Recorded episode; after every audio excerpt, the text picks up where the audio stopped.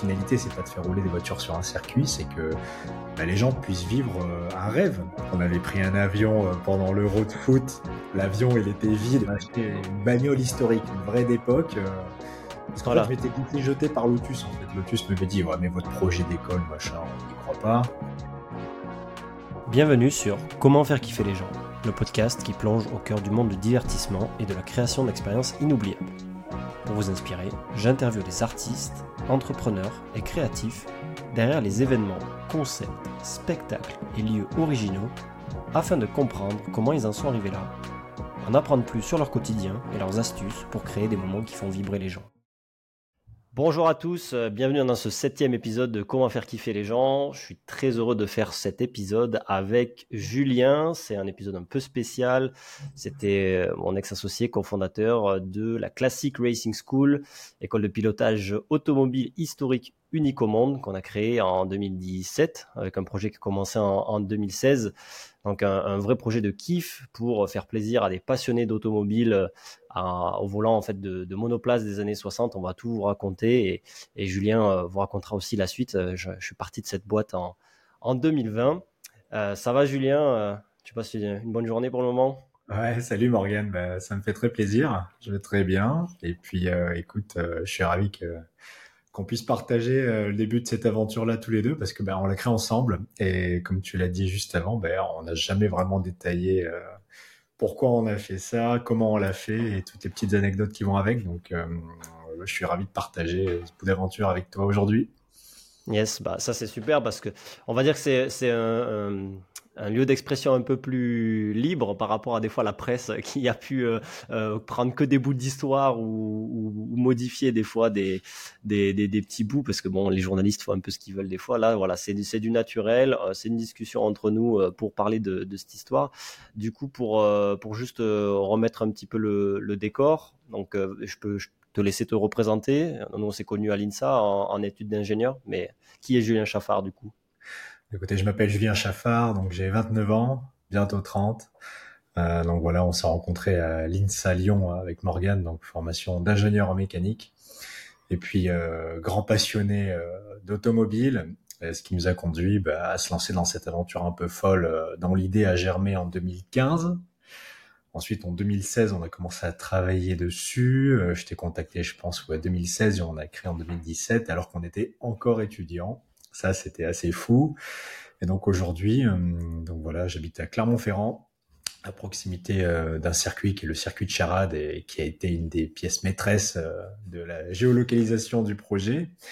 Et aujourd'hui, voilà, donc je gère donc une école de pilotage historique qui s'appelle Classic Racing School, qui permet à n'importe qui de revivre les sensations euh, assez incroyables et uniques euh, de voitures de compétition des années 60. Et ça, pour le coup, c'est un vrai kiff euh, qu'on est les seuls à pouvoir aujourd'hui partager dans le monde. Donc c'est toujours le cas. C'était le cas au début, c'était le but, on l'est toujours. Donc c'est la vision était plutôt bonne là-dessus.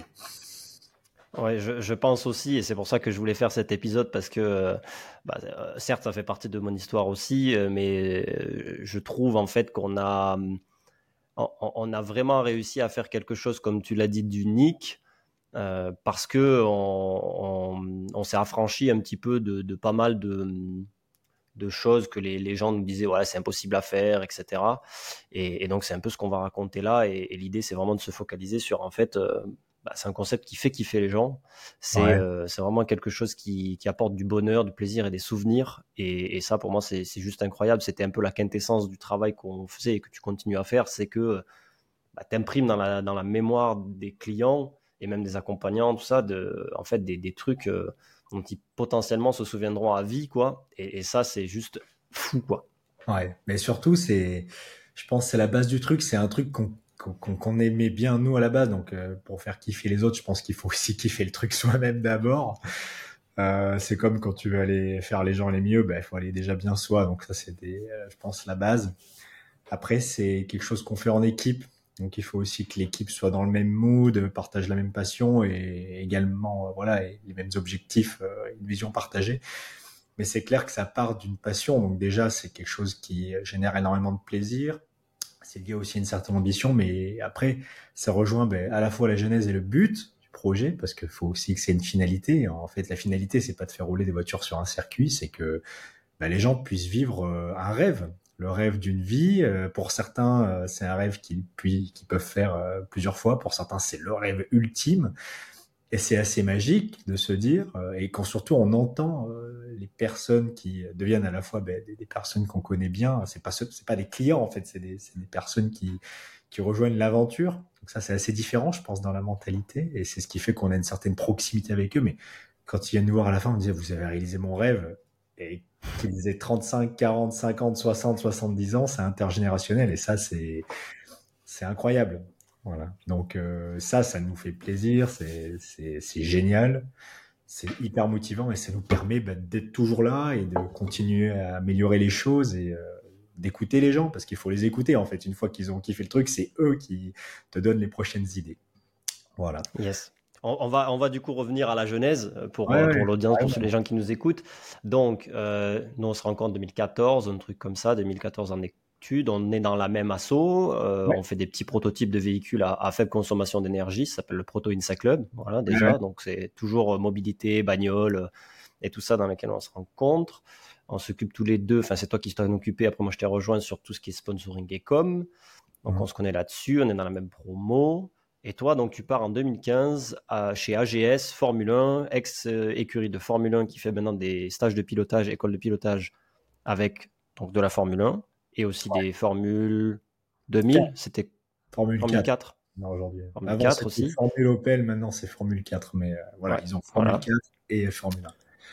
Voilà, circuit du Var, donc vers Saint-Tropez. Et donc là-bas, c'est là où ça germe un petit peu. quoi. Parle-nous-en. Ouais, bah ça c'est pour le coup, je, vais utiliser le mot souvent parce que c'est la thématique, mais là, c'était vraiment le, le kiff ultime du stagiaire. Quoi. tu vois je, je pars là-bas pour la structure, euh, je vais faire vite, mais il n'y avait pas énormément de structure. Et en fait, j'étais le stagiaire qui avait un peu la carte blanche, donc c'était assez incroyable. Je pense que ça a quand même pas mal changé aujourd'hui. Mais pour résumer, en fait, moi, j'avais jamais trop conduit de bagnole, euh, ni sur circuit, ni de voiture de course. Hein. faut le dire, on vient d'un milieu où en fait personne faisait ça. Hein. Nos familles n'étaient pas dans le milieu de la bagnole. On est parti de zéro, mais vraiment pareil. Et toi, je crois, toi, je crois que tu étais chez Caterham, moi j'étais chez AGS, et en fait. Non, non, non, j'étais chez, j'étais chez Rolex euh, en stage. J'avais décroché un stage chez Rolex pendant trois mois. Toi, toi, du coup, chez AGS, et c'est ensuite que j'avais fait Caterham. On, on y revient après, je pense.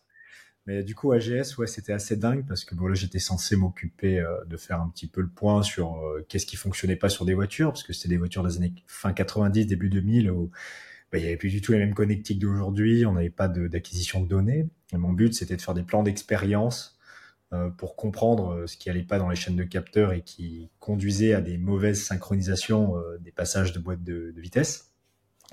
Donc je faisais mes tests sur des tréteaux et le jour où j'ai fait quelque chose qui semblait fonctionner avec les moyens du bord, parce que c'était vraiment nouveau pour moi, le, patron de la boîte me dit bah, écoute, euh, voilà, maintenant il faut aller essayer la voiture et Julien, tu la prends, t'y vas quoi.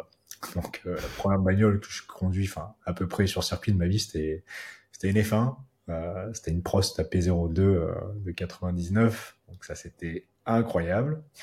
Mais euh, après, voilà, j'ai vu que bah, il y avait quand même des limites à ce modèle-là. Tu peux pas non plus confier ces voitures-là à tout le monde. Enfin, c'est mon point de vue. Et c'est de là qu'est parti à germer l'idée euh, d'une école il y a vraiment un peu plus de proximité avec les clients, euh, des voitures plus simples, plus accessibles et un état d'esprit euh, fun.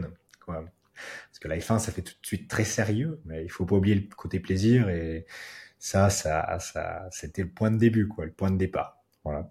Oui, parce que chez AGS, tu démarrais avec donc ces fameuses formules Opel, euh, pardon, Opel euh, Formule 4 pour faire des, des, tours sur un circuit qui fait à peu près 2 km ou un peu moins, qui n'est pas très grand, circuit du Var. Et moi, je me suis mis au tas au bout de 300 mètres, donc c'est vraiment pas long. Hein. voilà, après, c'est pas le circuit le plus excitant, mais en tout cas, voilà, ils avaient leurs locaux là-bas et avec une expérience, disons, que tu vivais euh, qui était correcte, mais pas la meilleure en termes d'accueil client, d'expérience. tu, tu faisais que quelques tours en F1 il n'y avait pas euh, tout, entre guillemets, euh, c'était pas pensé dans les moindres détails, on va dire ça comme ça, si je ne m'abuse. C'était une expérience qui tournait autour de la voiture. Ouais. Et nous, on a eu l'idée d'apporter l'environnement, en fait. C'est ça la différence. Et je pense qu'aujourd'hui, euh, bah, ça dépend les attentes des gens, mais hum, je pense qu'il y avait une certaine cohérence qu'on voulait apporter entre le produit, l'environnement, l'état d'esprit et du coup euh, les liens qu'on pouvait avoir avec les gens qui viendraient rouler. Donc c'est un tout.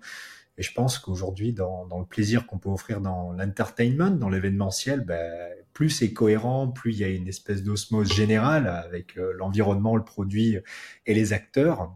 Et je pense que c'est la clé aujourd'hui. Quelle que la scénographie, ou... l'architecture, le décor, etc. On va, on va y revenir parce que du coup, euh, j'ai la chance de connaître l'histoire. Sur, sur euh, donc chez AGS, il y a trois petites monoplaces, donc des voitures de course, des, des formules des années 60 qui sont dans un coin du garage, qui sont des privés et que des clients qui viennent euh, faire des stages, donc tu t'occupes aussi parce que tu ne fais pas que des tests de boîte de vitesse, tu fais euh, aussi du de l'opérationnel parce que c'est une petite boîte et que voilà. Et le couteau suisse. rouler là-dedans. Aujourd'hui, hein, toujours couteau suisse. Hein. Bon, on a les petites structures comme ça, il faut être couteau suisse aussi dans l'événementiel, mais du coup, les gens veulent rouler dans ces voitures, sauf qu'ils peuvent pas. Ils peuvent pas rouler dans ces voitures des années 60, et c'est là aussi où l'idée euh, prend encore plus son, son, son germe. Mais bon, il fallait bien qu'on trouve des voitures, nous, pour faire ça. Et c'est ça, c'est là où ça a commencé à être un petit peu plus, un petit peu plus prise de tête.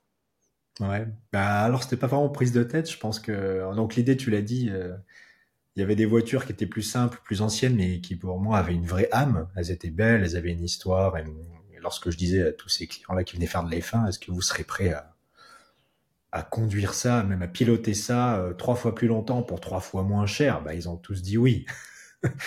Donc ça, c'était vraiment le postulat de début. Après, il fallait trouver un constructeur. Euh, parce qu'en tant qu'ingénieur, on savait très bien que faire rouler des bagnoles toutes différentes et tout, ça allait être une catastrophe en termes de, suivi de pièces, d'entretien, de coûts d'exploitation.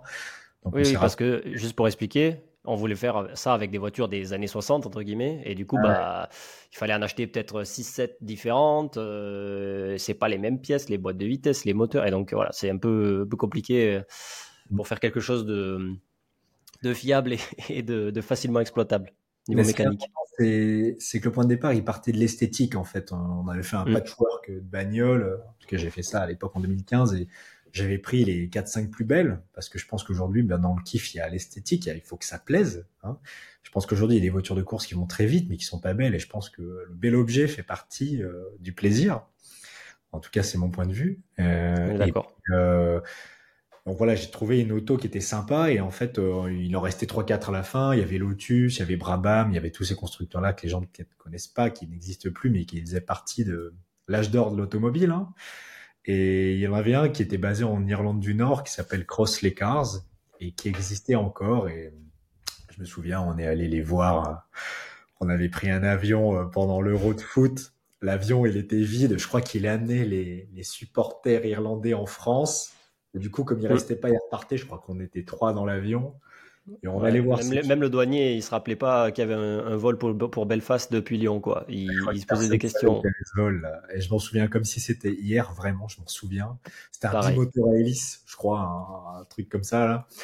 Et euh, on est arrivé à l'usine avec euh, bah, ce monsieur qui s'appelait Paul, qui était le directeur de l'usine. Et puis, quand on est arrivé à, l'aéroport, le mec, il nous a dit, euh, c'est vous là, les deux pour l'école J'ai ouais, c'est nous. On avait pris. Mais est-ce qu'il savait, est-ce qu'il savait pour l'école? Parce que toi, tu lui avais dit, non, on veut venir voir des caisses, on veut venir vous acheter une caisse parce que c'est ce que ce qui a fait un peu, un peu le.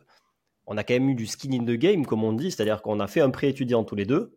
Ouais, on a fait un prêt. Pour... on a acheté une bagnole historique, une vraie d'époque. Euh, parce qu'en fait, je m'étais fait jeter par Lotus, en fait. Lotus m'avait dit, ouais, mais votre projet d'école, machin, on n'y croit pas. Un spécial dédicace à Clive, on l'embrasse d'ailleurs, si jamais il, entend. Mais euh, ouais, en fait, on, avait, j'avais dit à, Paul, qui est directeur de l'usine, ouais, on est deux passionnés de voitures, compétiteurs, on aimerait acheter une voiture de course historique pour faire de la compète, alors qu'on ne connaissait rien, clairement. Et ensuite, une fois qu'on lui a dit, voilà, on s'engage à acheter cette voiture, je crois qu'on lui a dit sur place. On lui a présenté. on est allé la voir, la voiture, sur, euh, dans un petit hangar au milieu de l'Irlande du Nord. Le, mec 82 ans qui avait des voitures de course au milieu de, de son usine de, de, fils et de cordes et tout ça. Enfin, c'était En fait, dans l'ordre, on, y va pour voir une voiture, je crois, pour voir juste une voiture historique qui existe déjà. On va voir la voiture, il nous amène dans cette usine de fou. Enfin, le gars, il avait, il s'appelait Tommy Raid, il avait 80 balais, il faisait voler des hélicoptères radiocommandés dans son hangar où il y avait des, ouais, c'était des cordes, des, fils, une usine de fils, quoi, de cordes filaires, et euh, il y avait cette bagnole posée sur un, tonneau avec très tôt et tout. Et je me souviens quand il nous la montre, alors nous on n'y connaît rien, on fait genre on regarde et tout, mais on n'y connaît rien et on se regarde, on fait bon on l'apprend. ouais, on l'apprend, on sait même pas le prix, hein. on sait même pas le prix, on l'apprend, on y va, on l'apprend. Et là, on fait bon, bah, on vient de faire une bonne connerie, mais on va continuer et on va lui demander si, euh, bah, basé sur cette caisse, il peut pas nous en refaire des neuves pour l'idée du projet. Ça, c'était dans l'ordre, je crois. Voilà. Ouais, c'est ça. C'est que ça commençait plutôt euh, mal. On avait pris la, la chambre de, enfin, la chambre, l'auberge de jeunesse la plus pourrie de toute la ville, je crois.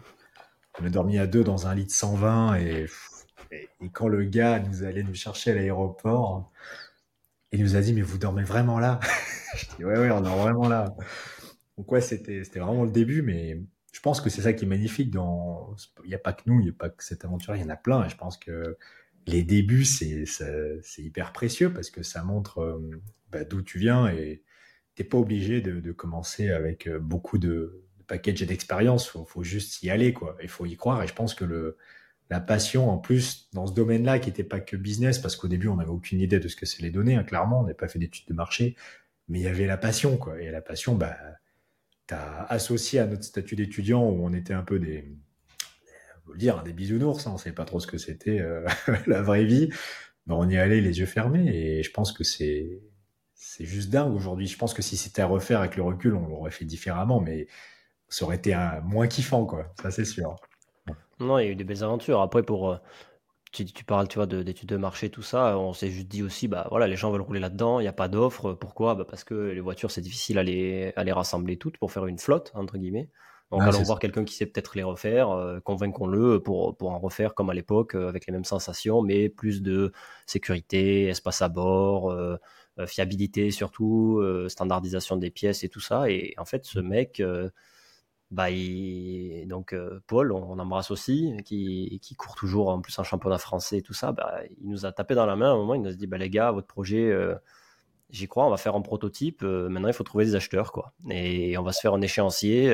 moi je peux faire, je sais pas, une voiture par mois, je crois que c'était à peu près ça. C'était ça. le prix était à, aux environs de 40 000 euros, quelque chose, quelque chose comme ça. Voilà.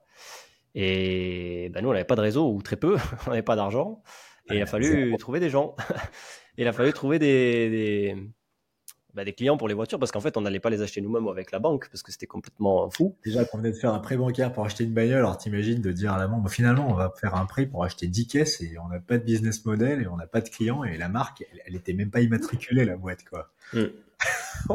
Mais c'est ça qui est intéressant, c'est que aujourd'hui, tu vois, on, on processise tout, on cadre tout juridiquement. Nous, en fait, on a on a fait jouer la confiance. Après, c'est assez limite, mais ça a permis d'aller vite.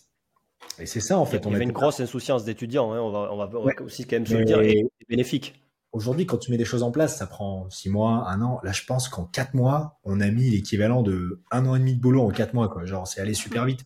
On avait le proto, on avait la marque, on allait chercher des partenaires et on s'est retourné, mais surtout, euh, mais vers la première personne qui pouvait nous accompagner pour acheter une voiture, c'était mon patron chez AGS, et en fait, euh, qui s'appelle Patrick de Broby. Et c'est lui qui a financé la première voiture. Ensuite, la deuxième, euh, on peut, ça peut durer longtemps, mais chaque voiture a une histoire particulière, et, c'est des personnes qui ont cru au projet. Et ça encore, il n'y avait pas de logique économique. Il y avait la logique du projet, une logique passion et de concrétisation du, du mm. produit surtout. Voilà. il y en a deux ou trois, c'était par la presse. Ensuite, c'est du réseau d'amis. on a un peu secoué bah, tout notre carnet d'adresses euh, qu'on avait à l'époque.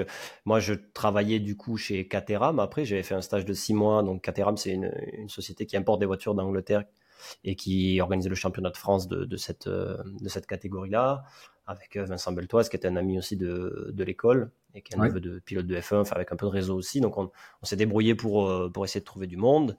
Et il faut pas oublier aussi qu'on a trouvé un circuit euh, au milieu, euh, parce que, bah, comme tu parlais d'esthétisme tout à l'heure, hein, dans le kiff et tout ça, on, souhaitait quand même aussi, euh, c'était ton, ton, ton, souhait, je te rejoignais à 100% dessus, d'avoir un circuit qui soit quand même un minimum lié à cette histoire de l'âge d'or de l'automobile, pour justement avoir une cohérence un peu partout. Quoi. Et après, on parlera peut-être de, bah, des, entre guillemets, du décor, des, des tenues, tout ça, mais c'était les deux, les deux piliers. Quoi. Les voitures, c'était bon, il fallait les financer et ensuite, le circuit, donc charade. je te laisse euh, peut-être euh, continuer là-dessus. Le, terrain de jeu, en fait, euh, c'est le, terrain de jeu hein, qui était intéressant. Et et surtout, il était central. Et puis, nous, on n'avait aucune attache à l'Auvergne. On connaissait pas. Euh, on y allait vraiment pour le circuit. Et quand on est allé là-bas, bah, le lieu était incroyable. On est tombé sur le charme du lieu. C'est très naturel.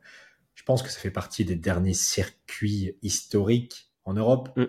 Euh, de montagne, du coup Montagne. Il est dans des montagnes. Il fait 4 km de long. Euh, l'environnement est magnifique. Hein.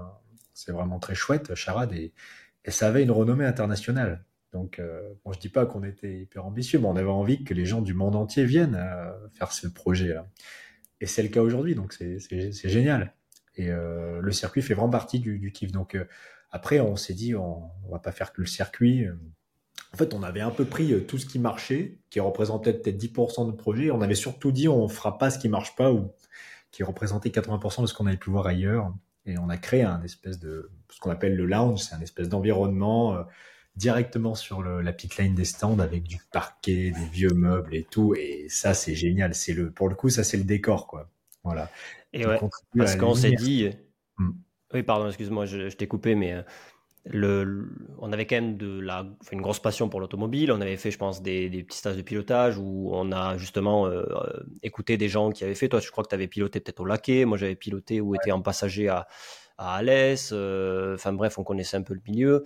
Et en fait, tu remarques vite, euh, sans les critiquer, c'est juste c'est un autre modèle que la plupart des stages de pilotage, d'école de pilotage, voilà, ça fait la part belle, certes, peut-être à la voiture et à, y a parfois une expérience qui est super exceptionnelle pour certaines personnes. Donc, bah, il y a plein de détails qui sont pas euh, adressés, on va dire, par les, patrons et, et chefs d'entreprise de ces, de ces sociétés. Donc, certes, c'est une bonne expérience quand tu le fais, mais bon, ça dure très peu de temps, ça dure pas la demi-journée ou la journée, les accompagnants sont un peu mis de côté, euh, le buffet qu'on te sert, euh, c'est du vieux café, peut-être en thermos euh, et des pas très bons croissants. Voilà, bon, c'est pas c'est pas l'idéal pour faire une belle expérience, surtout comme tu le disais, bah voilà, si nous il faut se déplacer jusqu'à Clermont, on avait quand même une certaine ambition de, qualité de prestation, donc on, s'est dit voilà, il faut mettre le tout bout à bout et le décor c'est super important, quoi. Et, Charade, en fait, c'était la folie parce qu'on a pu quand même. moi, je, moi, je repense à, ça des fois quand même. On a construit, excusez-moi, un putain de salon vintage euh, avec des, canapés de Chesterfield, une desserte de bar, des, des vestiaires et tout ça dans les garages en bord de piste parce que le circuit avait très peu d'activité à cause de normes de bruit, tout ça, juste pour, préciser. Donc on s'est dit, bah, est-ce qu'on peut le faire là en fait euh? Et les mecs nous ont dit, bon, bah en fait, ouais, et c'est juste, au niveau immersion, c'est juste fou, quoi. Je te laisse. en fait, euh, aucun circuit, aucune structure dans le monde n'a ça.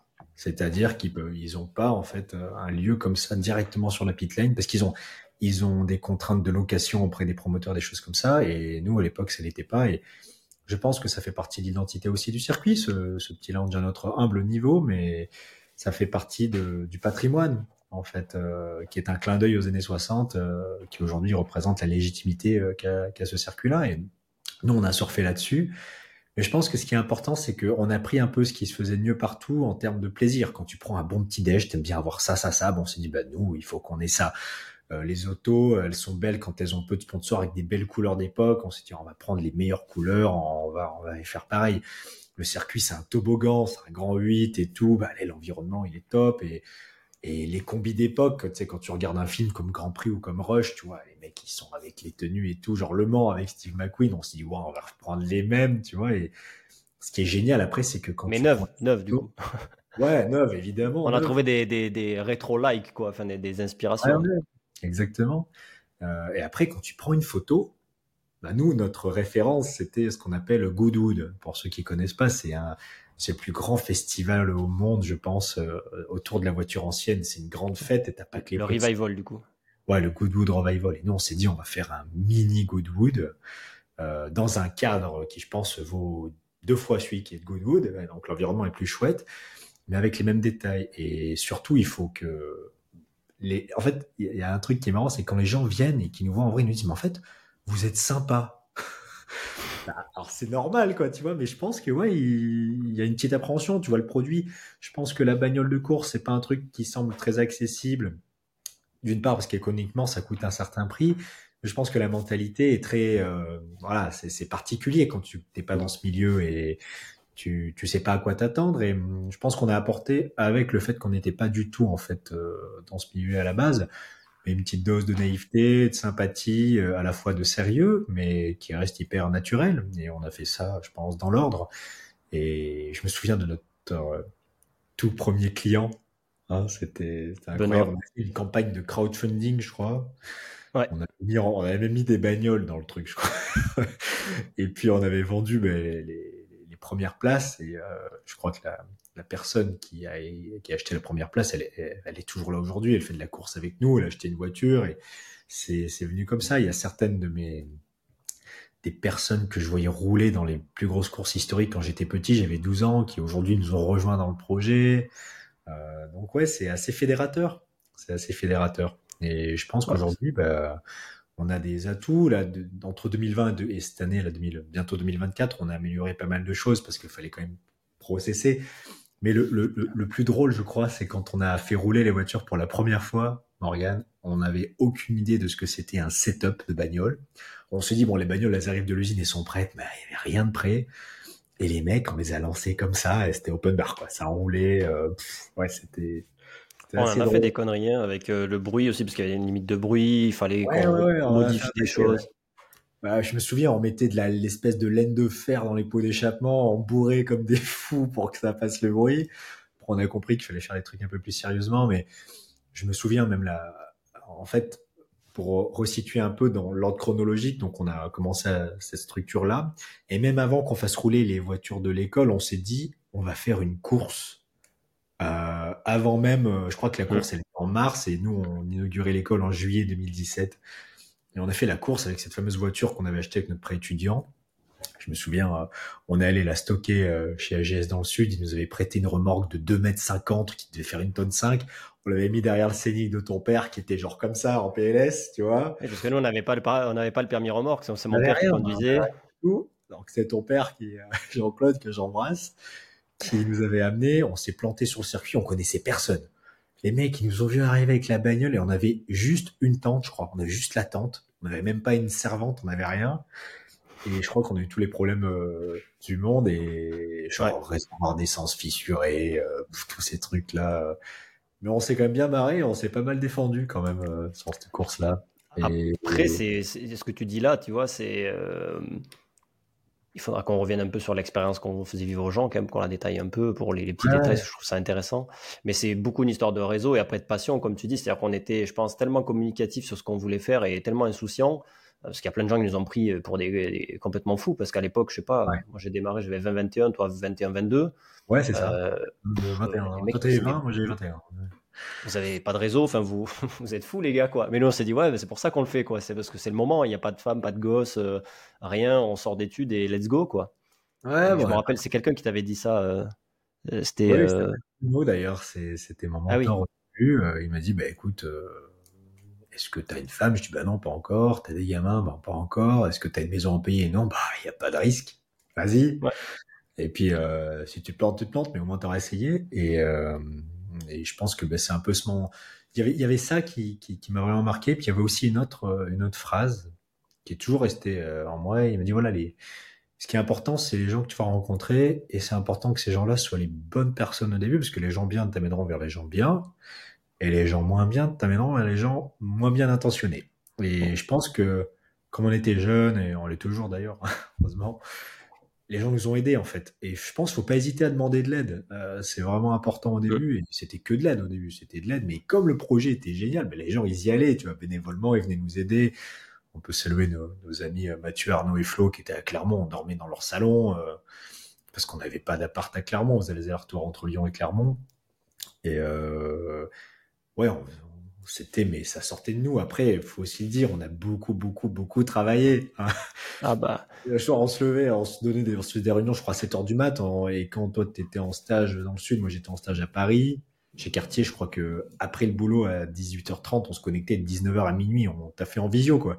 Ouais, ça c'était pour construire le, le, truc en 2016. Ensuite, on a fait six mois de projet de fin d'études, mais c'était notre boîte. On a eu la chance de pouvoir négocier ça avec l'INSA. Donc, on bossait sur notre propre boîte pour finir notre diplôme d'ingénieur. On a le, je crois qu'on a le seul diplôme euh, génie mécanique de l'INSA, option entrepreneuriat. Ils ont fait un truc spécial pour nous. Euh, on avait négocié. c'était un truc de fou, quoi, aussi. Ah, D'ailleurs, il faut les remercier parce que moi, je suis toujours un petit, je suis toujours un petit peu l'école et l'école nous avait permis de remplacer en fait ce fameux projet technique de fin d'études qui devait se faire dans un labo. Et en fait, on a été, je crois, les premiers euh, de l'INSA Lyon à remplacer ce projet de fin d'études qui s'appelle le PFE par notre propre projet événementiel et qui avait rien à voir avec la technique en fait. Et ça, c'était, je pense pas au début, mais ça commence à se mettre en place des initiatives d'incubateurs, euh, de locaux. Il y avait un truc, mais c'était pour de l'idéation. C'était pas pour de la création. En fait, c'était euh, la filière entre, étudier entreprendre où tu allais pour euh, euh, justement bah, trouver peut-être des idées, s'associer avec d'autres personnes. Mais nous, en fait, on leur disait, mais les gars, nous, on va être prêts. On va être prêt en, juillet, on est diplômé, mais en juillet, on ouvre, nous. Il nous faut, il nous faut six mois pour. on est en train de vendre des voitures. On veut juste du temps, en fait. On a besoin de temps. Et du coup, je crois que c'est avec l'Université Lyon 1, on avait intégré Bilis et on a fait le diplôme un, enfin, diplôme étudiant entrepreneur, je crois. C'était sa mmh, statut étudiant entrepreneur. Et ça, ça nous avait permis avec l'INSA de, de pouvoir euh, justifier qu'on ne faisait pas ce projet technique, mais qu'on leur donnait des, des updates tous les mois sur la mise en place de notre projet. Et on remercie d'ailleurs bah, les euh, directeurs de l'école de l'époque, hein, c'était Eric Morincom qui avait été euh, assez euh, d'un bon soutien pour, pour le projet. Voilà. D'ailleurs, il avait conduit la voiture lors d'un événement sur euh, l'INSA, sur, sur le campus on avait amené la voiture sur le campus, puis il rentrait pas dedans, puis elle n'avait pas démarré. Enfin bref. C'était un peu chaotique, mais, on s'en est sorti, on s'en est sorti. Ouais. Et donc, juste pour recentrer, euh, même si parce qu'on pourrait remercier, à mon avis, euh, pendant, pendant deux heures et demie, euh, tellement de monde, pour recentrer sur l'expérience qu'on faisait vivre aux gens. Donc là, on arrive mi-juillet 2017, donc on fait une inauguration, un peu soirée de gala avec pas mal de monde. Et là, ça y est, ça part, quoi, un peu, pas mal de presse aussi. On s'est débrouillé pour avoir beaucoup de, magazines, de télé et tout ça. Et ouais, moi, j'ai envie de, focus sur le fait que.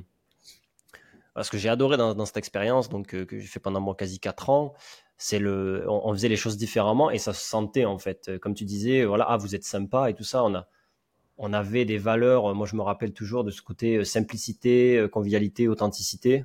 Euh, de dire en fait tu viens pour, pour passer un bon moment en fait quoi tu vois ça c'est vraiment le truc c'est pas tu penses un bon moment que tu sois le pilote ou la pilote l'accompagnant l'enfant on essayait en fait de, de choyer tout le monde donc sur ce même lieu en bord de piste avec 7 voitures au début maintenant tu en as combien? 10 12 14 on a 14, Avec les, la biplace aussi pour les baptêmes, tout ça. Euh, une place et euh, une biplace.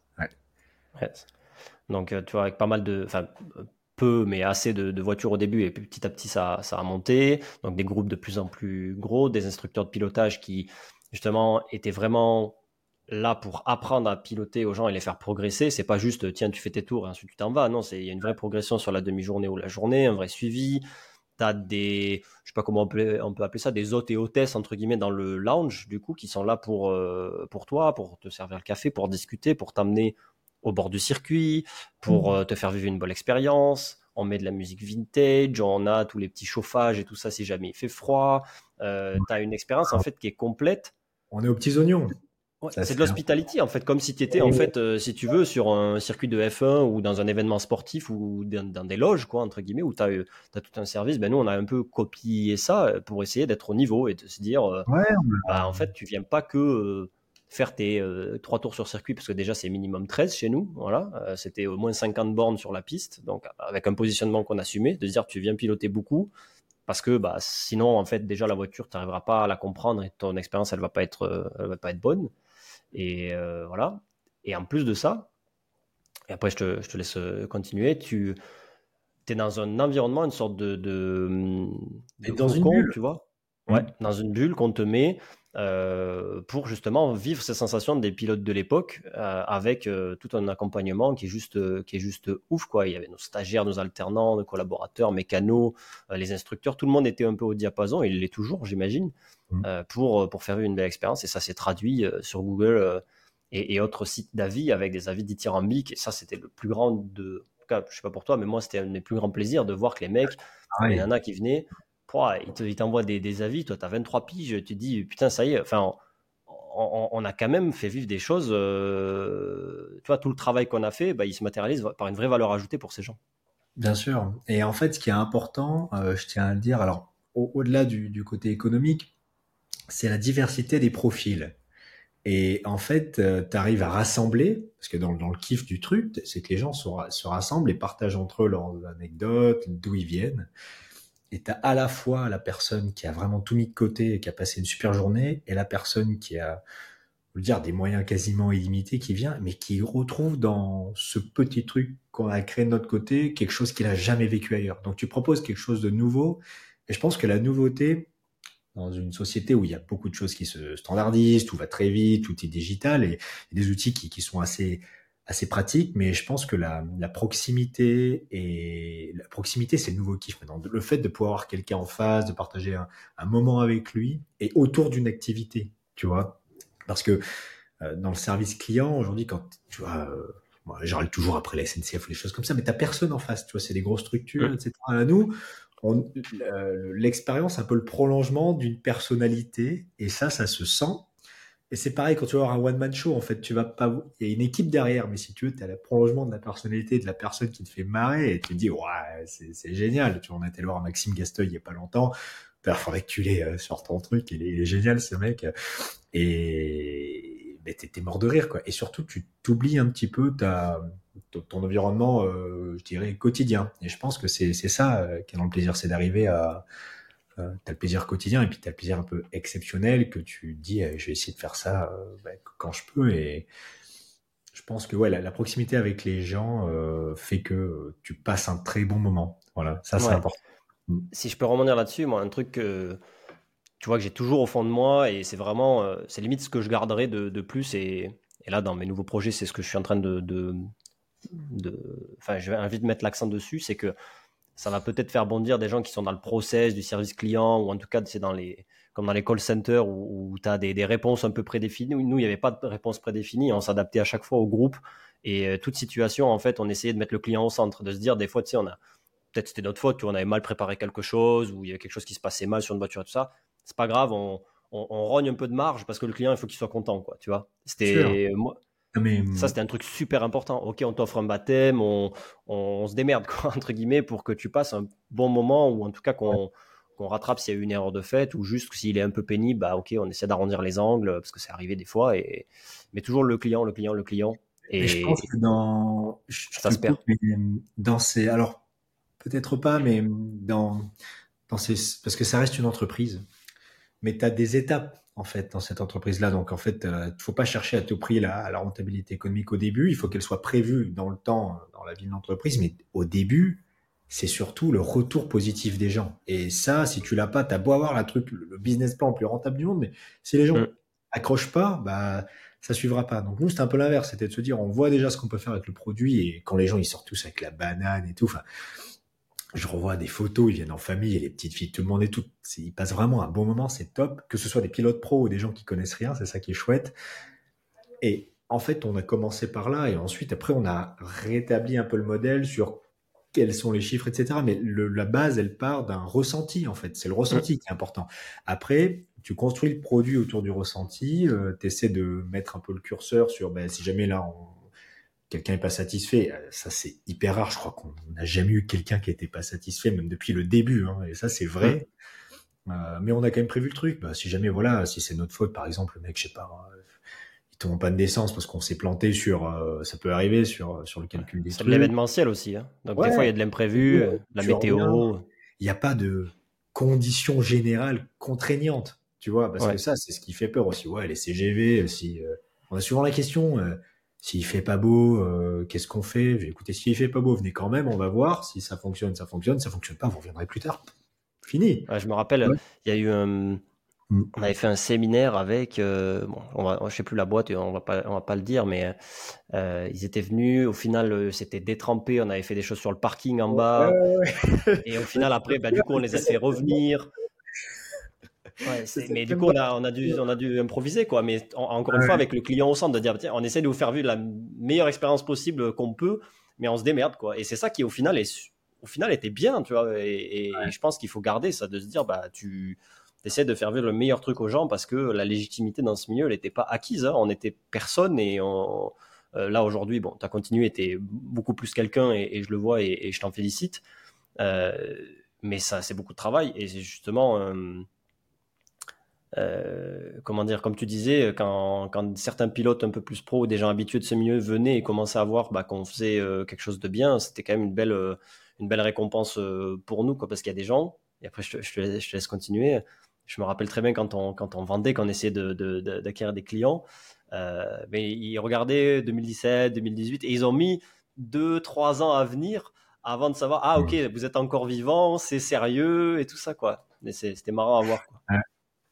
Ouais, c'est vrai. Hein. Et puis, euh, ce que je trouve le plus fabuleux dans tout ça, on a peut-être des. Moi, j'avais des, des, des, gens, euh, je les vénérais, quoi. Des pilotes, euh, des mecs de l'endurance en F1 Eco. Et quand ces mecs-là, ils viennent et ils t'appellent en disant, je veux venir faire votre truc, tu dis, waouh, c'est génial. Enfin, c'est comme si tu joues au tennis et que tu as Roger Federer qui te dit ouais mec j'ai vu ton truc j'aimerais venir taper la balle avec toi quoi tu vois ouais, c'est top et ça aujourd'hui euh, bah, c'est faut, faut, aussi des fois se, dire bah on a réussi à faire ça et, euh, et je pense que c'est un, un, projet euh, qui aujourd'hui voilà c'est concrétisé devenu une vraie entreprise mais les personnes derrière, les personnes qui viennent, les personnes qui en parlent, euh, le bouche à oreille, je pense que c'est euh, vraiment la, clé là-dedans. Parce que on n'a pas des gros moyens marketing. Aujourd'hui, quand tu veux être visible parmi beaucoup de boîtes qui font la même chose, t'as pas 15 000 solutions. Il faut payer pour de la visibilité, il faut développer tout le temps, te renouveler ton SEO et tout. Et comme le produit était un peu atypique et différent, et on se posait souvent la question, mais pourquoi personne n'a fait ce truc, quoi? Bah, parce que bah, faut être un peu fou pour le faire au début, quoi, pour partir de zéro. Donc, euh, ouais. Il y a des gros coups. Il y a des gros coups. euh, faut mm. le faire démarrer. Euh, il faut faire beaucoup de dates et du volume. du coup, pour faire de la marge et du coup payer les salaires, tout ça. Mais au final, après, ouais. et puis, si tu prends pas le risque. Il faut, faut être réaliste. Il faut être réaliste. En fait, l'objectif, c'est est-ce que je veux vraiment faire un truc qui marche super ou vient de ma vie ou est-ce que avant tout, j'essaie de vivre des moments incroyables qui vont faire grandir et qui vont faire grandir l'équipe et on prend le temps et ensuite on voit ce que ça devient. Euh, je pense que ouais, plus la deuxième approche, de, prendre le temps et de tester les choses. Il faut tester les choses. Et euh, aujourd'hui, ouais, c'est ce qui est, ce qui est fabuleux. C'est des fois, il faut aussi penser un petit peu à, à, soi et à nous, mais on a vécu des moments, je pense, dans cette aventure-là qu'on n'aurait jamais pu vivre si jamais on aurait fait autre chose et qu'on gagnait trois fois mieux notre vie. C'est vrai, ça. Je me souviens, on s'est retrouvé dans un truc. Euh, excuse-moi, il y a un truc sur la caméra là. Voilà. Un moment, on avait été invité, je crois, par des personnes, on sait même pas qui c'était, à faire du pilotage sur glace en Norvège. C'était au tout début. Qui avait rien à voir avec notre truc, mais on était ouais, on, va travailler ensemble, on vous invite à voir le truc en haut. On s'est retrouvé à faire du pilotage sur glace. Ça, ça s'appelait J-Lo, je crois. D'ailleurs, on se les gelait vachement. en Norvège. Norvège. Je me rappelle encore. On n'a même pas posé une voiture sur le, sur le circuit. On était déjà invité à faire ce truc-là là-haut. C'était marrant, quoi, tu vois. parce que les mecs, ils voulaient bosser avec nous. Et au final, ça l'avait pas fait. Mais on a fait ça. On a été invité au Grand Prix de Monaco. Euh, on a. Mais je le, truc le plus drôle, je pense qu'il m'a plus marqué, et je pense que les gens aiment bien les anecdotes, c'est.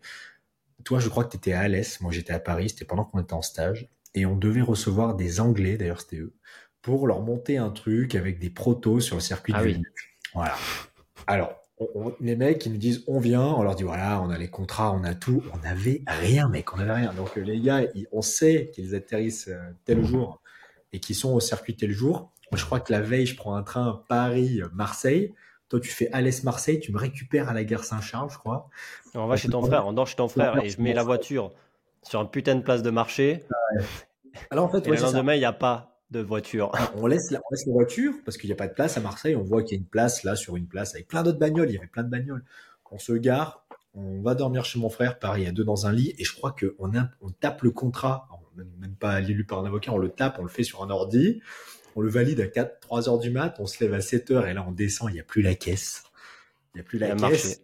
Il y a le marché, donc là, on se dit, bon, bah, écoute, ouais, on appelle la fourrière, la, fourrière des on a la bagnole, et là, on fait, bon, comment on y va? Il est train, pas possible. Là, je crois que tu commandes à Uber. Ouais, 120 euros, je crois. Ouais, on lui dit, bon, faut pas qu'on lui dise qu'on est jusque là, on va mettre un point au milieu, tu vois, histoire que quand on y est, on lui dit, bah, faut continuer, tu vois. On avait fait ça, on trouve un Uber, je crois qu'il y avait, il y avait 110 bornes à faire, quoi. Ouais, c'était long. 1h15.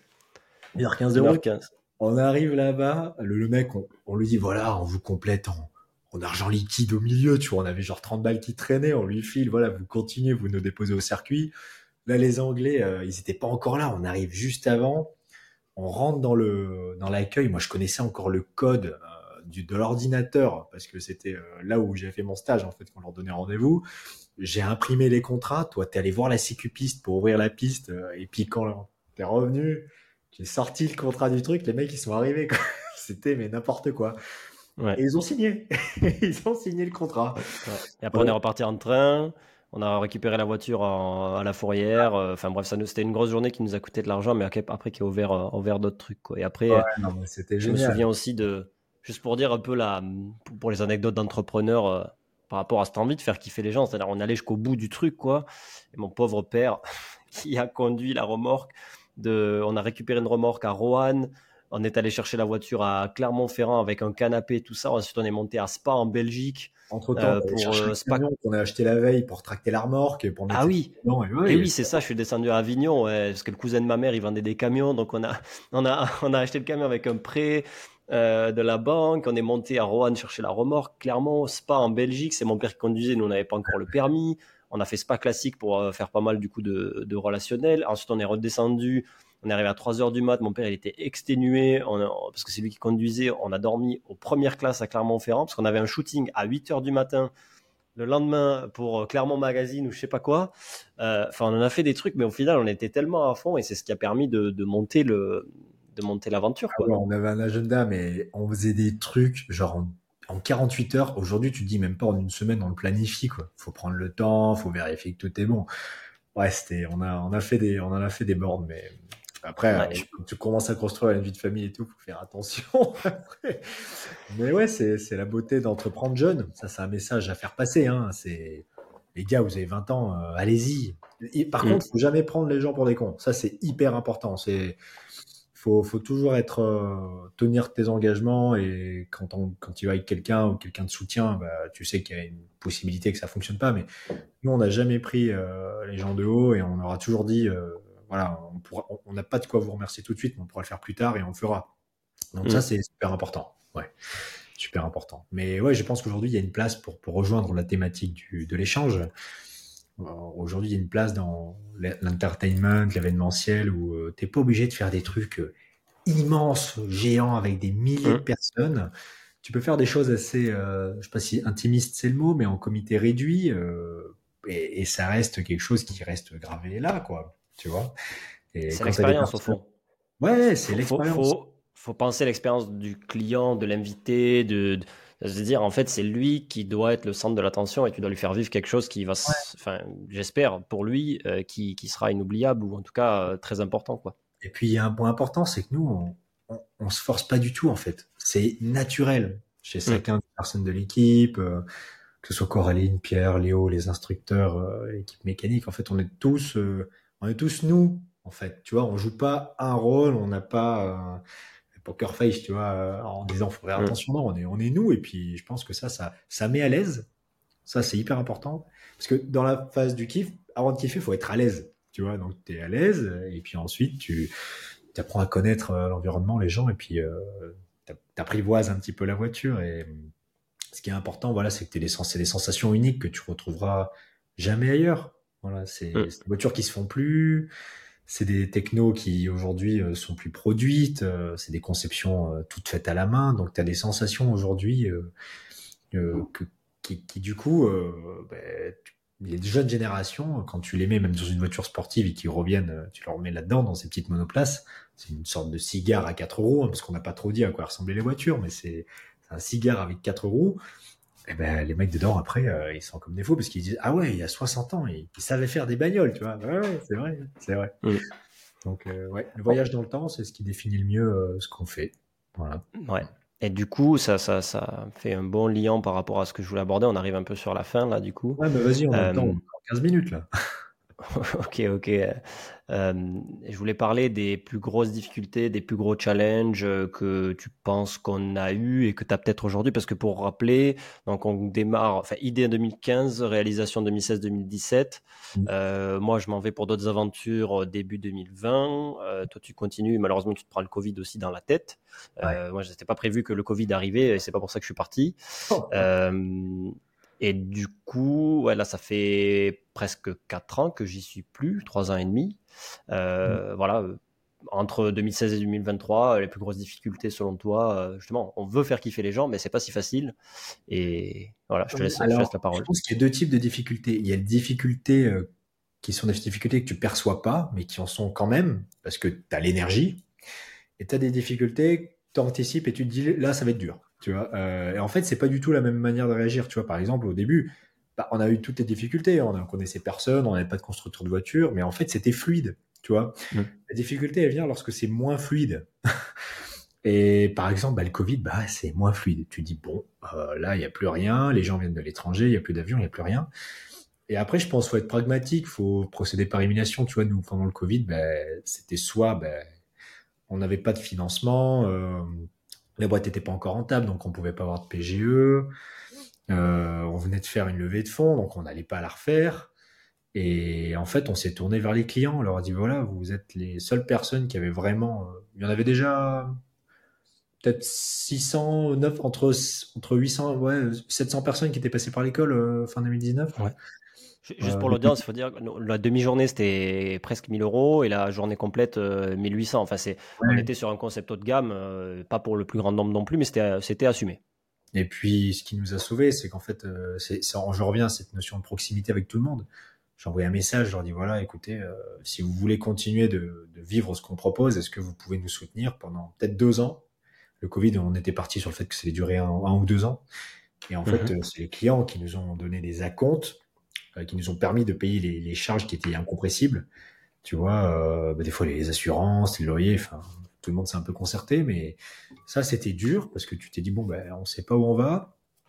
Après, la, la difficulté, c'est et ça c'est vraiment honnête euh, de le dire, c'est lorsque tu t'aperçois que ton modèle de kiff, que tout le monde apprécie, qui est très beau sur le papier, doit avoir un modèle économique. Et là, tu es obligé un peu de trancher, de dire, bah en fait, ouais, euh, là, on va être obligé d'augmenter les prix là, on va être obligé de, obligé de gérer certaines charges différemment, et de raisonner plus, euh, bah ouais, finance que purement produit.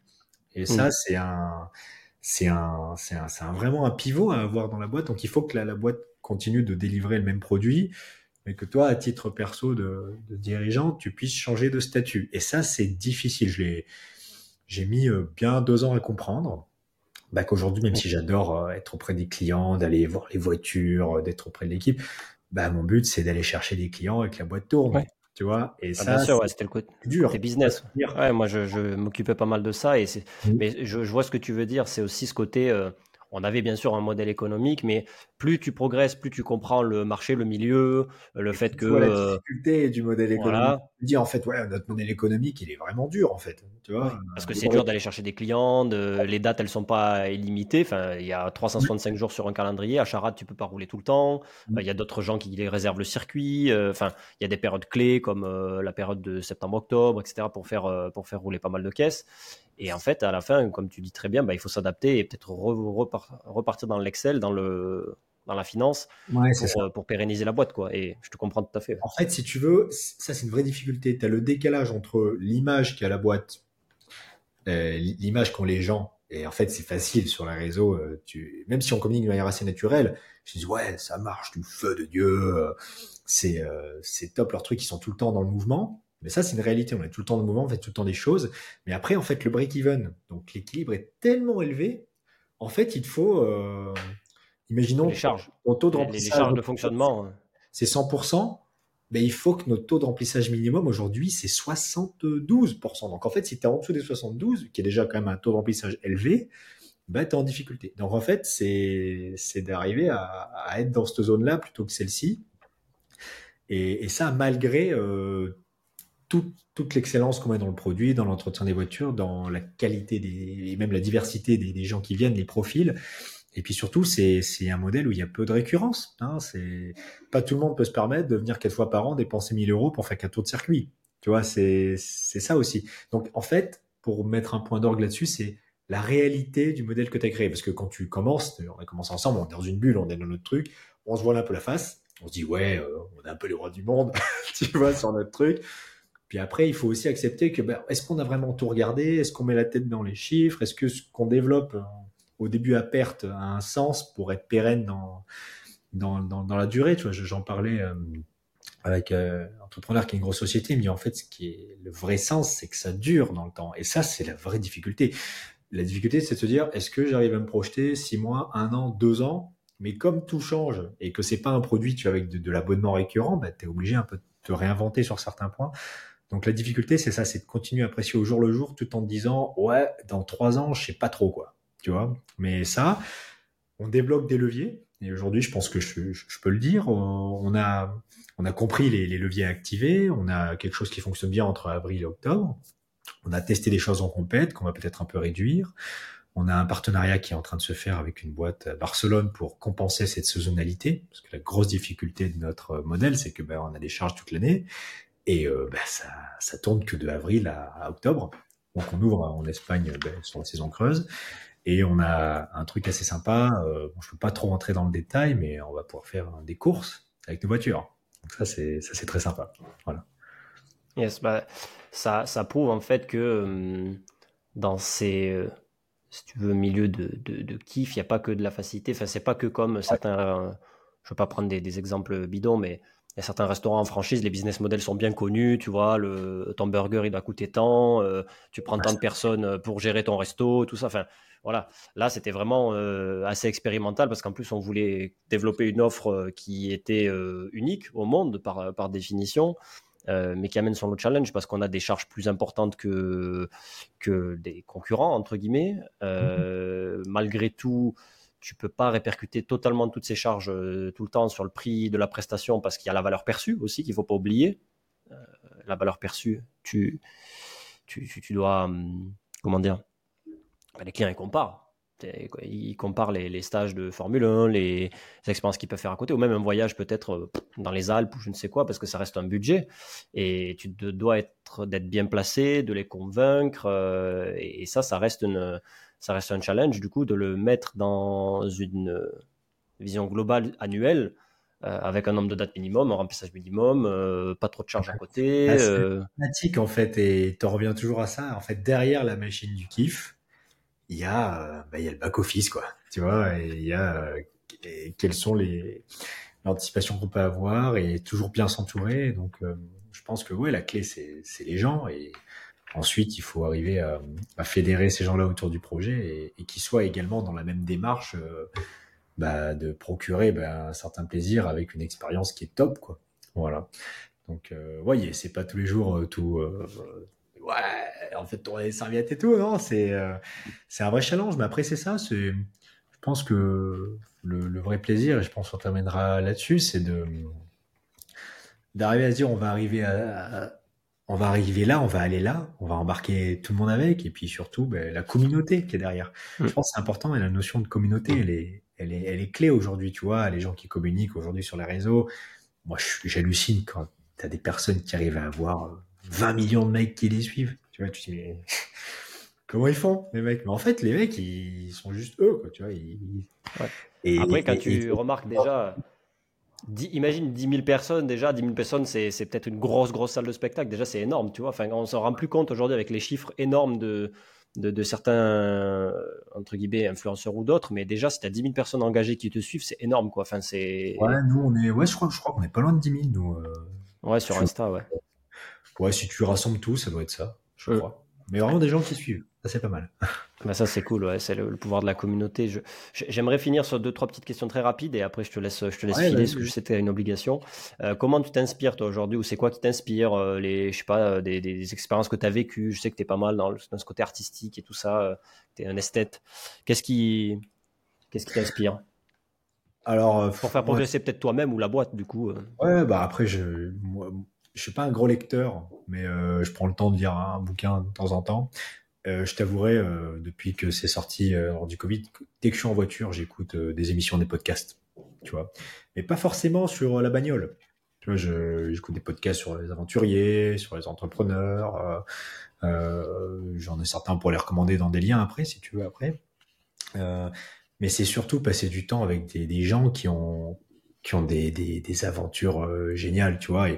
Et typiquement, tu vois, quand je vais à Paris, j'essaie toujours de trouver un moment pour me dire, voilà, est-ce que je pourrais pas dîner avec une personne qui fait un truc totalement différent, mais je sais qu'elle est passée par telle telle étape et ils vont te, c'est l'énergie en fait, ce qu'il faut chercher. Tu vois, moi j'aime bien.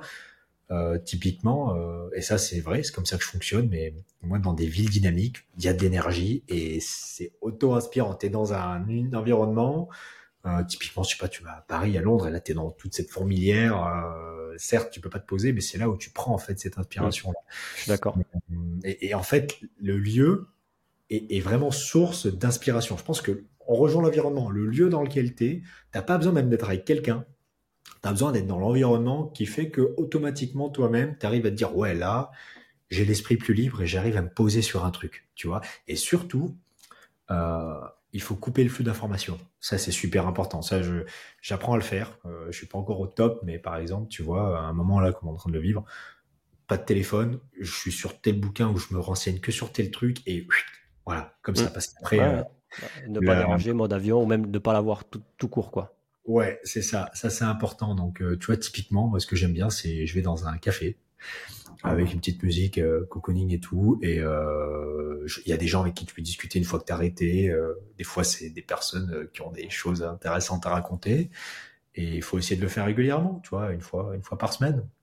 Voilà. Ah oui, une fois par semaine quand même. Ok, ok. Ouais, ouais, franchement, une fois par semaine. Après, tu, tu bosses, hein, mais tu es dans un mmh. environnement qui n'est pas celui dans lequel tu es chez toi ou au bureau. Bien sûr. Ça, je comprends. Voilà, mais et, c'est pas forcément les bouquins, mais c'est le lieu. Tu vois, tu vas être dans un lieu que tu n'as jamais fait. Euh, ouais, moi, j'aime bien bouger, tu vois. C'est mon truc. Tu as parlé de Goodwood Revival, donc un énorme événement tout à l'heure. Il y a des choses comme ça que tu as vécu récemment, des événements, des, des lieux euh, qui t'ont inspiré euh, pour justement peut-être Classic Racing. Euh, c'est de te dire, voilà, là, ils font vraiment les choses bien, quoi, tu vois. Ouais, Et bah, s'il n'y en a pas, c'est pas grave. Si, si, Goodwood, c'était vraiment. Après, tu, tu tu peux te rendre compte que là où tu es allé, parce que ce que tu vois sur Internet, Bien sûr. c'est ce que je te demande. C'est pas une référence, tu vois, pour moi, ce que tu vois en ligne, mais euh, ouais, je, en fait, il y a, y a Goodwood, évidemment, pour, pour la notion événementielle.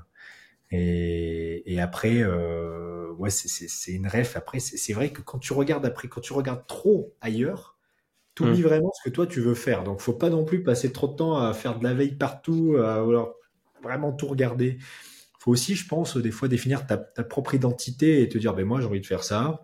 Et c'est pas parce que 80% des autres font différemment ou font tous plus ou moins la même chose que moi je vais faire pareil, tu vois. Donc, euh, je pense que tu vois, il y, a ce point de départ qui est Goodwood. Je pense que il faut être aussi patient. On a un produit qui arrive à maturité et qu'on fait évoluer. Tu vois, on a fait des versions F3, Formule Ford. Et, je pense que ouais, il y a des, choses inspirantes euh, dans l'événementiel, mais c'est aussi dans la, manière de voir les choses, tu vois. Il y a, y a c'est plus des gens qui, euh, qui, qui m'inspirent aussi, tu vois. J'ai un ami, il a une boîte d'architecture, de logiciel d'architecture. Ça n'a rien à voir avec nous, mais le, le mindset fait que des fois, il te pond un truc, tu fais Ah ouais, j'ai jamais pensé à ça. Il dit Ouais, essaye, tu vois. C'est un truc qu'il applique dans son environnement, toi, t'as pas ressenti le besoin, tu dis Ouais, je vais, je vais essayer ça, tu vois. Et, et ça fonctionne. Mais ouais, pas, pas tant de benchmark que ça. Tu vois, euh, mm. ça c'était surtout le cas au début et après il faut faut rester focus sur euh, ton, ton, embryon euh, de projet et, essayer surtout de pas trop s'écarter de bah, du je dirais pas du core business mais du, du, produit initial, tu vois. Qui ouais, je comprends. Ouais. ouais. Après moi ce que j'aime bien faire, tu vois, mm. c'est par exemple des fois aller sur des events ou des, des trucs. J'étais à un festival de musique à un moment et tu sais, tu regardes, tu dis, ouais, ils font vraiment les choses bien sur certaines, certaines choses.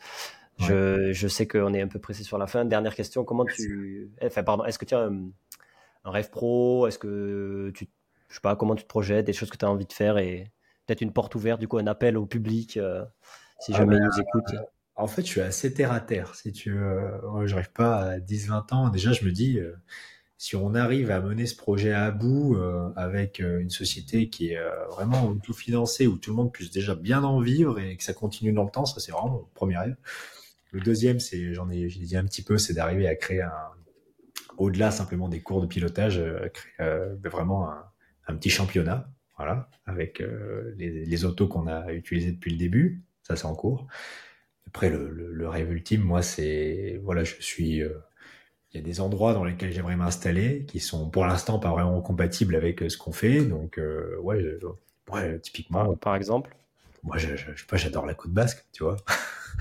J'adore la côte basque. Et puis peut-être aller vivre à l'étranger, tu vois, c'est bien, c'est un truc qui manque aussi. C'est parler anglais souvent, etc. C'est quelque chose que, que j'aimerais bien, mais ouais, expérience à l'étranger. Euh, et puis, euh, mais je dissocie jamais, tu vois, la réalité du terrain actuel mmh. de quelque chose, parce que quand tu te dis, ouais, j'aimerais être là, bah, faut, faut un référentiel, tu vois, et le référentiel, faut qu'il soit quand même plus ou moins proche de ce que tu es actuellement. Donc, euh, j'essaie de rester les, pieds sur terre. Après, euh, bah, le rêve ultime, c'est d'être toujours en bonne santé, ça c'est clair. Et euh, j'ai eu un petit coup dur en fin d'année dernière, et c'est quand quand t'arrives plus à te lever le matin, c'est compliqué, quoi. voilà. Donc ça, c'est santé first. Ça, c'est super important. Voilà. Ah bah, ça, ça, termine bien ce, cet épisode avec comment dire un brin de sagesse Ouais, je te remercie euh, d'avoir pris ce temps euh, pour, pour qu'on récapitule un petit peu euh, bah, notre, notre histoire. Enfin, moi, j'en ai fait qu'un bout, du coup, mais en tout cas, on en a une en, commun. peut-être que des gens redemanderont des anecdotes et un autre, un autre épisode, peut-être, qui sait, je sais pas. Ouais, bien sûr. On pourra peut-être inviter d'autres personnes. Mais c'est tellement long. Enfin, moi, je, suis pas bon pour résumer le truc. Non, mais. On parle beaucoup. Ouais. Je pense qu'on a, on a. En tout cas, les auditeurs nous le diront. Hein, n'hésitez pas à nous le dire. Euh, je pense qu'on a, on a résumé aussi surtout l'état d'esprit qu'on avait euh, pour faire kiffer les gens par rapport à notre concept. Euh, c'est aussi pour ça que je fais ce podcast aujourd'hui. C'est pas pour me, me, mettre dans le devant, mais c'est vraiment ce, ce, ce, ce, qui a construit un peu ma carrière aujourd'hui. C'est on a, on a fait tellement vivre des bons moments et, je trouve que c'était tellement beau que j'ai envie de faire parler les gens qui, bah, qui font pareil, quoi. Et, et donc merci Julien. Je te je remercie encore d'avoir pris ce temps. Bah, je vais te laisser filer. Et on se suit sur les réseaux. Ouais, carrément. Et puis, euh, je crois qu'on se voit très longtemps euh, sur Lyon. Ouais. Euh, bah, je pense qu'on se voit demain à la date d'enregistrement de ce podcast. Voilà. C'est parfait. Voilà. Écoute, je te remercie et puis écoute, on se voit très bientôt. Yes. Allez, salut, merci Julien. À bientôt. Merci à tous d'avoir écouté cet épisode jusqu'au bout. J'espère qu'il vous a plu. N'hésitez pas à mettre un avis et un commentaire sur votre plateforme favorite, Apple, Spotify, Deezer et d'autres. Il y a aussi des versions vidéo courtes sur Instagram, TikTok et YouTube, ainsi que la version longue sur cette dernière. Je suis disponible si vous voulez me contacter à l'adresse email hello h e 2 l o cfklg.com. Merci beaucoup et à très vite.